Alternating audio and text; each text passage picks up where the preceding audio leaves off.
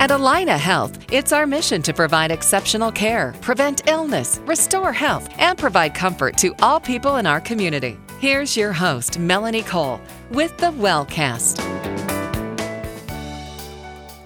You may not know where or how to begin to start a regular exercise routine or the best way to safely and effectively step up your current workout. But for women, this is more important than ever. My guest today is Gail Ericson. She's a physical therapist with the Penny George Institute's Live Well Fitness Center. Welcome to the show, Gail. So, when we're talking about exercise, people hear that word endorphins, the feel good hormones. What kinds and types of exercise create those hormones? Well, typically, I mean, it's it, it's anything that's going to get your heart rate up.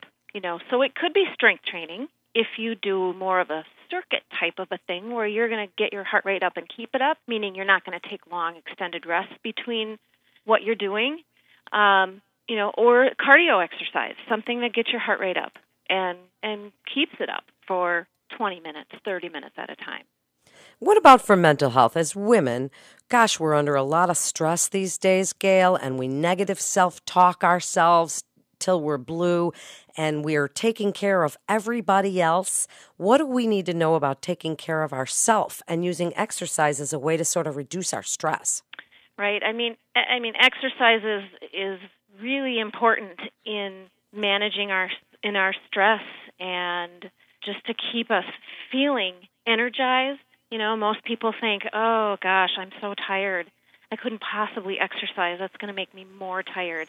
When in fact, it will do just the opposite for you. It'll get you get your heart pumping, get you moving. Um, that usually helps to release some of those feel-good hormones, which you know can help you feel better and more energized throughout the day. Um, you know, in addition to many other things that it can do for you, it can help you with memory concentration.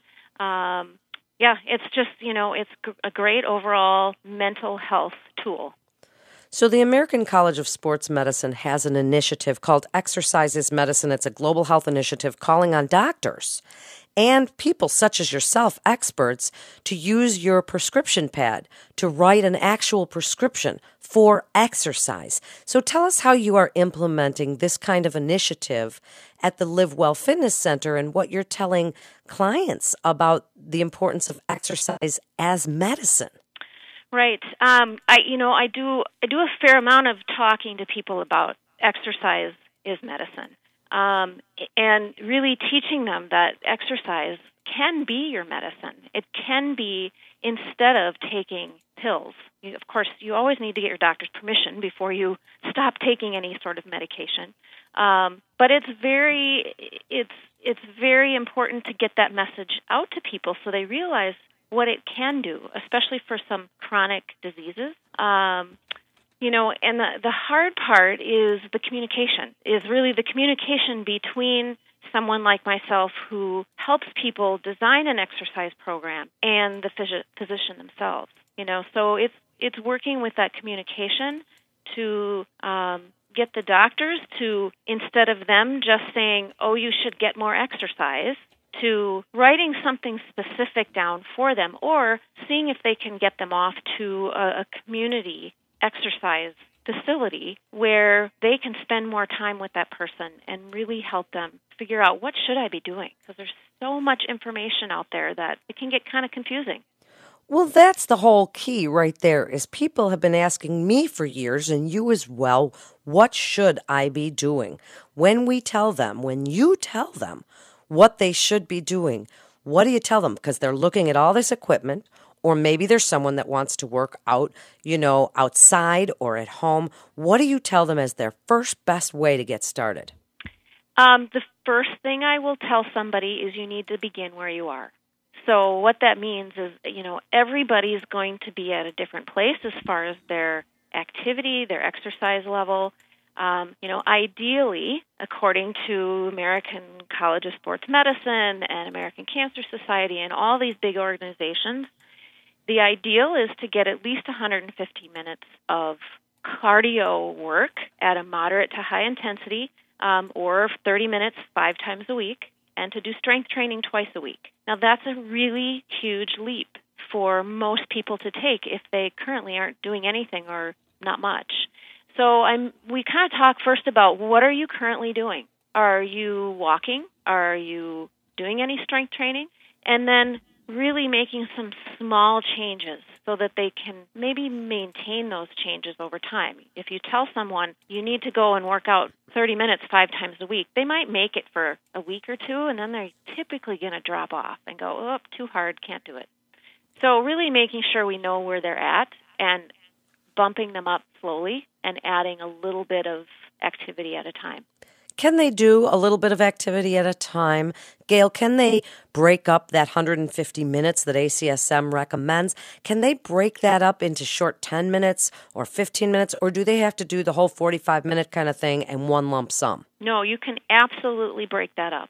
Again, that'll depend on a person's um, level that they're currently at. But yes, you could take and do 10 minutes, 10 minutes, 10 minutes, or two 15 minutes you know, and it could be dependent on again your fitness level or just your time. If you don't feel like, boy, I I don't have 15 or I don't have 30 minutes or 45 minutes to commit to exercise. Well, maybe you could do 15 minutes in the morning and 15 minutes in the evening. And it and it's all going to be helpful. There's nothing magical about doing that 30 minutes all together unless of course you're training for something that requires endurance that you need to keep doing that exercise. But health wise, you can certainly break that up.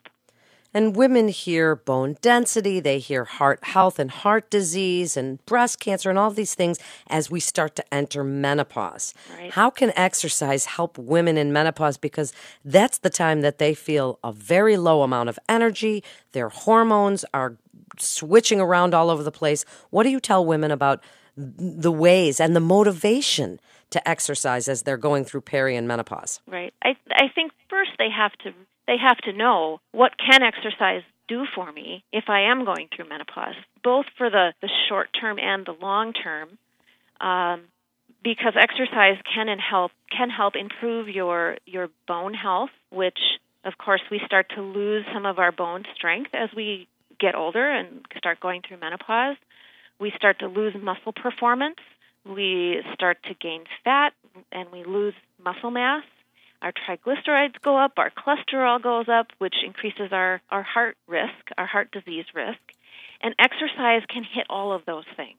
It can help to kind of moderate your hormones, uh, estrogen being one of them. Um, because exercise, especially some cardio exercise, is going to help with um, decreasing your your fat that's where most of our estrogen is stored is in your fat so by working on cardio you're going to decrease the fat increase the muscle which decreases your estrogen levels which, which hopefully then kind of helps you moderate um, possibly hot flashes and some of those other in, uncomfortable things that come along with menopause and it certainly can help with those things. So tell us about the Live Well Fitness Center and how a person can make an appointment with you to kickstart their fitness goals.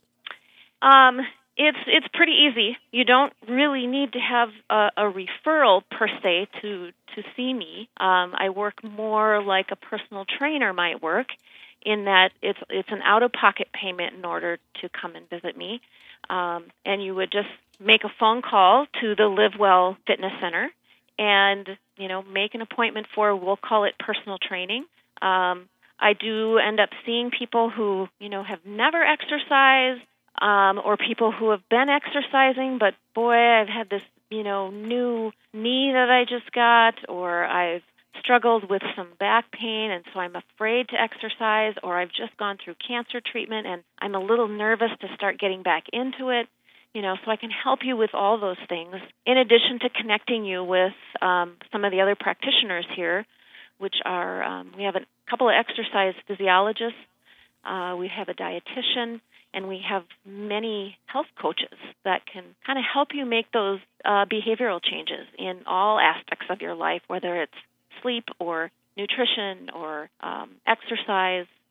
So, wrap it up for us then, Gail, with your best advice for women and men too. Mm-hmm about exercise and exercise as medicine and this initiative, Exercise is Medicine, kind of put it all together for us with your best advice, what you tell people every single day about the importance of exercise and the motivation to get started and keep with it. Yeah, you know, um, it's important to, first of all, start and to start where you're at. Um, the hard part is to keep going. So, you know, talking to people about, you know, using different thought processes, and one of them is to think of exercise as your medicine. You wouldn't stop taking a medicine that a doctor might give you for a particular problem. Um, so sometimes that's motivating for people to hear about it in that way that, boy, this is my medicine and I have to do this every day, whatever that may, might be. Um, and thinking about exercise in a different way. Instead of saying to yourself, I have to do this, change your wording and say, I get to. So it's a behavioral change as well, and thinking that I get to do this and it makes me feel really good. And even saying it out loud to yourself so it becomes more real, um, I found has been fairly helpful with people.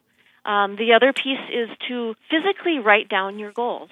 If your goal is you know, six months from now, uh, you want to either run or walk a 5K, you write that as a long term goal, but then you have to pick it apart and make it a little bit smaller so that you can say, you know, next week I am going to walk 20 minutes four times a week and then gradually increasing your your goal. But to physically have something written down too is helpful for that motivation.